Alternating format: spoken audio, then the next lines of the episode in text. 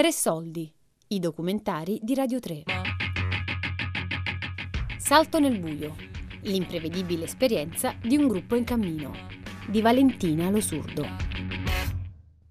È stato davvero un momento importante per il gruppo, il momento di difficoltà che ha avuto Camilla, perché mh, ha cambiato un po' tutti gli equilibri, però ecco, eh, noi siamo qui intanto ognuno per sé.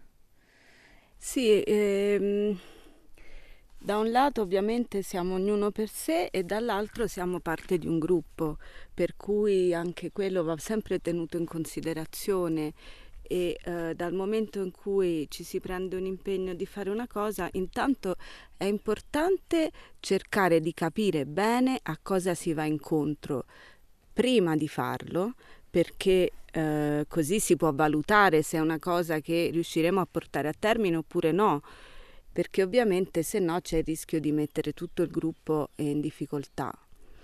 E forse Camilla il problema è stato che lei non si è resa conto eh, a che cosa stava andando incontro, pensava di essere preparata, ma non ha, mh, mm, non ha avuto esperienze in realtà di camminate al di fuori di qualche passeggiatina in città.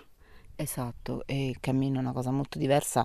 Quando dicevo ognuno lo fa per sé, perché serve anche un po' di sano egoismo. Capire questo e valutare bene, per esempio, eh, nelle prossime tappe cosa fare, cosa non fare, eh, soprattutto quando non c'è una possibilità di mollare a metà o di fare una tappa ridotta, per non ehm, poi trovarsi in situazioni che che renderebbero eh, il, il percorso difficile per tutti. Eh, non ce la fai se ti mancano dei requisiti eh, di allenamento o di resistenza o di qualsiasi cosa sia eh, riferita a una difficoltà normale per tutti e quindi eh, ci facciamo forse dei problemi di troppo in più perché abbiamo paura di ferire la sua sensibilità eh, facendole credere che sia un avvertimento in più eh, perché è non vedente. Questo è forse un pensiero che per quanto mi riguarda mi, ha, mi, ha, sì, mi, mi, fa, fa, riflettere sul modo anche di, di approcciarmi a questa difficoltà. Io personalmente mi sento di dire che lei ha vent'anni meno di me, quindi secondo me lei ha molta più possibilità di farcela. A livello fisico non, ha molti meno impedimenti perché comunque sia, eh, cioè il fatto di essere giovani fa una differenza, per cui è ovvio che ci sono degli ostacoli obiettivi dovuti al, mh, al sentire il percorso, ai dislivelli, eccetera, però eh, se lei ci mette la grinta, anch'io penso che veramente può farcela benissimo, però ecco è un impegno molto grande che lei deve prendersi e che deve, deve valutare, deve capire proprio questo, no? deve capire che questa è una cosa grossa, insomma è un impegno grosso, bisogna portarla avanti fino in fondo come dei guerrieri. No?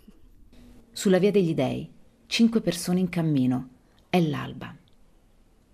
Ieri Camilla, la più giovane del gruppo, non è riuscita a completare la prima tappa, la più dura, con i suoi 31 chilometri.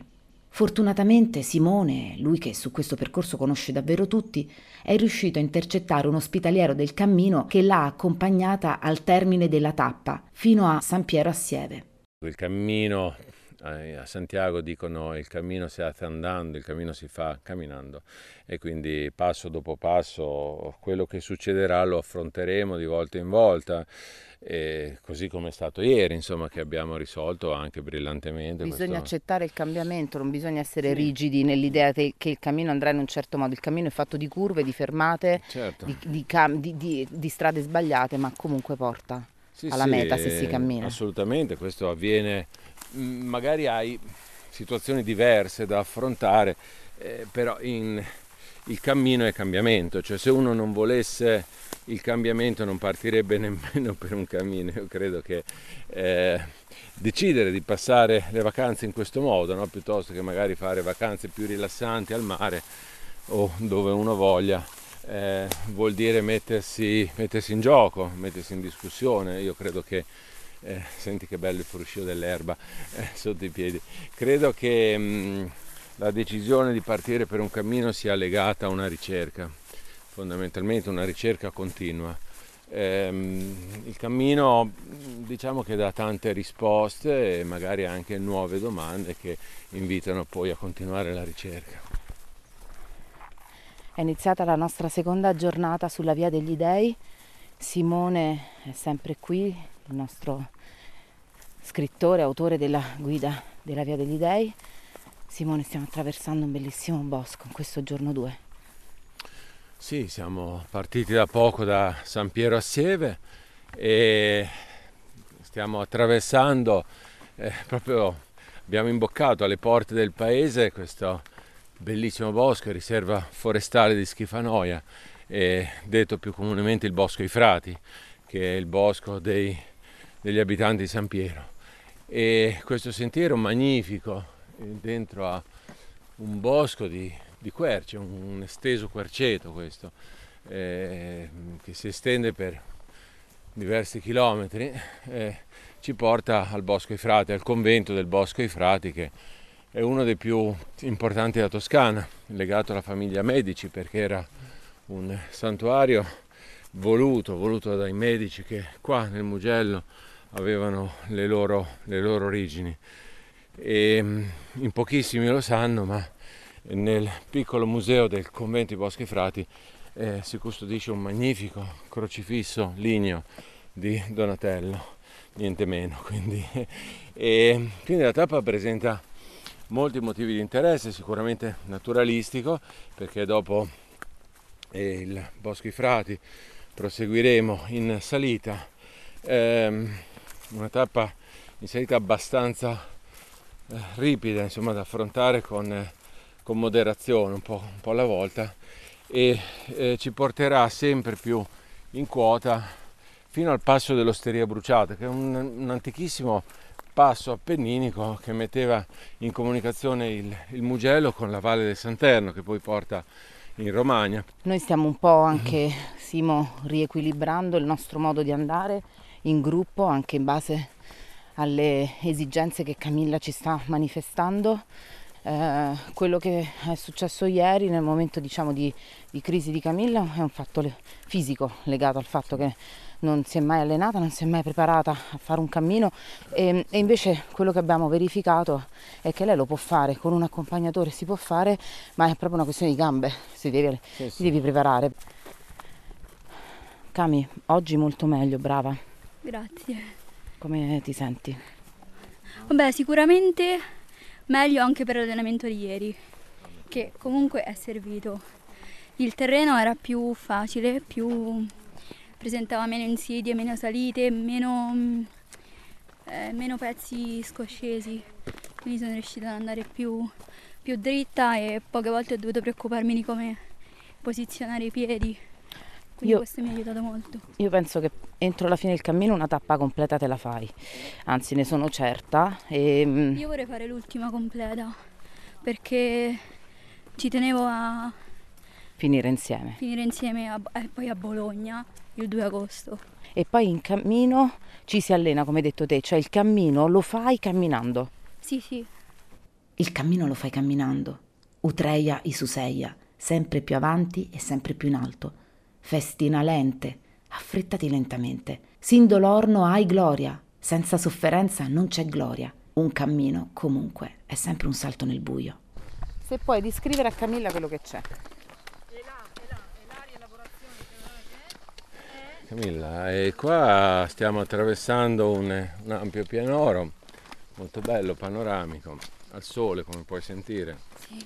E abbiamo incontrato campi di girasoli, ancora ne vediamo, vediamo una grandissima distesa, vieni di qua, una grandissima distesa di girasoli sulla destra. Il panorama è veramente bellissimo perché qua in leggera altura tu puoi vedere questi campi che degradano sulla destra verso Sant'Agata, a sinistra abbiamo campi di mais e sullo sfondo davanti a noi le montagne. Poi adesso quando cominceremo a salire in montagna girandoci vedremo bellissimo il lago di, Bilancino. E, e a me piace, queste, questo per me è lo scorcio migliore del Mugello, tant'è vero che nella guida proprio per descrivere questa tappa io ho un'immagine presa su questo tratto di percorso eh, che poi varia moltissimo a seconda delle stagioni. Eh, per me è bello in tutte le stagioni, Beh, molto bello anche in autunno i colori della terra, no? quando non ci sono queste piantagioni come adesso, però tu vedi la, la, la nuda terra che è una terra rossiccia, molto molto bella, quando trovi i campi arati, no? È, è bellissimo, sono delle forme, delle linee, le linee dei campi molto regolari che vanno poi a confondersi con le linee delle, delle montagne. E poi qua e là c'è questa eh, campagna collinare punteggiata da alcuni casolari, fattorie eh, e ogni tanto qui, qui e lì delle, delle macchie di, di alberi, quindi è un paesaggio anche molto variopinto insomma. Cami, che cosa... Ottima descrizione direi. Che cosa ti senti di aggiungere? Odori, odori, sensazioni, lascio all'immaginazione, nel senso che poi ognuno avrà la sua in base all'immagine che si creerà di questo, di questo posto, di questo panorama. E cioè, a proposito delle parole, a te piace tanto eh, che noi ci riferiamo anche al senso della vista con te, per sì. questo anche queste descrizioni così dettagliate. A te piace eh, vedere anche se non vedi in una maniera diciamo così ordinaria. traditional. Traditional, tu sei avanti. E, ehm, e, e infatti uno degli aspetti che ci tieni a sottolineare è di non farci troppi scrupoli a, no, ci mancherebbe altro. a non usare le, le parole legate al senso della vista. Assolutamente no. Anche a te viene molto questa cosa, no? Sì, sì, sì, io per primo lo uso. Ho visto, ho visto, assolutamente. Mm-hmm. Beh, la lingua italiana ci offre mille vocaboli, diecimila vocaboli usiamoli tutti senza, senza paura. Quindi ecco, c'è un, un'etichetta, un, come dire, un, un, un, piccolo metodo che ci puoi dare per essere rispettosi e non offendere magari anche le persone più traditional di te? Io personalmente accosto sempre, cioè io credo che la disabilità sia un aggettivo e non un nome. Uh-huh. Quindi accosto sempre alla disabilità prima il nome quindi io sono prima una ragazza e tra le mille cose che ho ho anche che sono non vedente. Quindi preferisco dire la ragazza non vedente e il ragazzo sordo, anche perché è più o Daniele il ragazzo non vedente, Camilla la ragazza non vedente, anche perché se io dicessi il tizio che canta con la chitarra può essere chiunque. Se io dico Francesco De Gregori è Francesco De Gregori, cioè Mm. Quanto ti piace De Gregori, eh? Mm. Troppo. Ho visto tipo 30 concerti. Dice, sai, Camilla, sì, sai quella ragazza non vedente, Com- è una cosa che fa parte di te eh... oppure ti dispiace? Adesso no, prima sì mi dispiaceva un po', perché avrei preferito che magari avessero detto la ragazza con i capelli viola, quella con i tatuaggi. tatuaggio della Roma, piuttosto che con la maglia di Che Guevara. Vegana, e, insomma vegana. ce le tutte te, eh? Ce le ho tutte. Frequenti centri sociali, ce le ho tutte. e sono anche una donna, quindi... Ecco, e, ehm, e dici sempre anche che tu fai in modo di far diventare l'essere non vedente una caratteristica. Eh sì, bisogna essere bravi a trasformarla in una caratteristica e alle volte anche in un'opportunità non tanto per noi quanto per gli altri. Quindi dire vabbè ok io non vedo, non posso fare questa cosa nel modo tradizionale, però ti offro quest'altra visione delle cose. Ci stai? Accetti il gioco?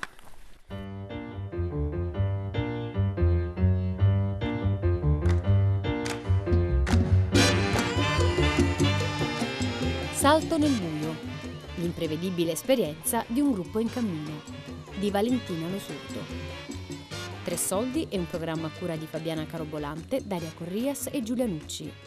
Tutte le puntate sul sito di Radio 3 e sull'app RaiPlay Radio.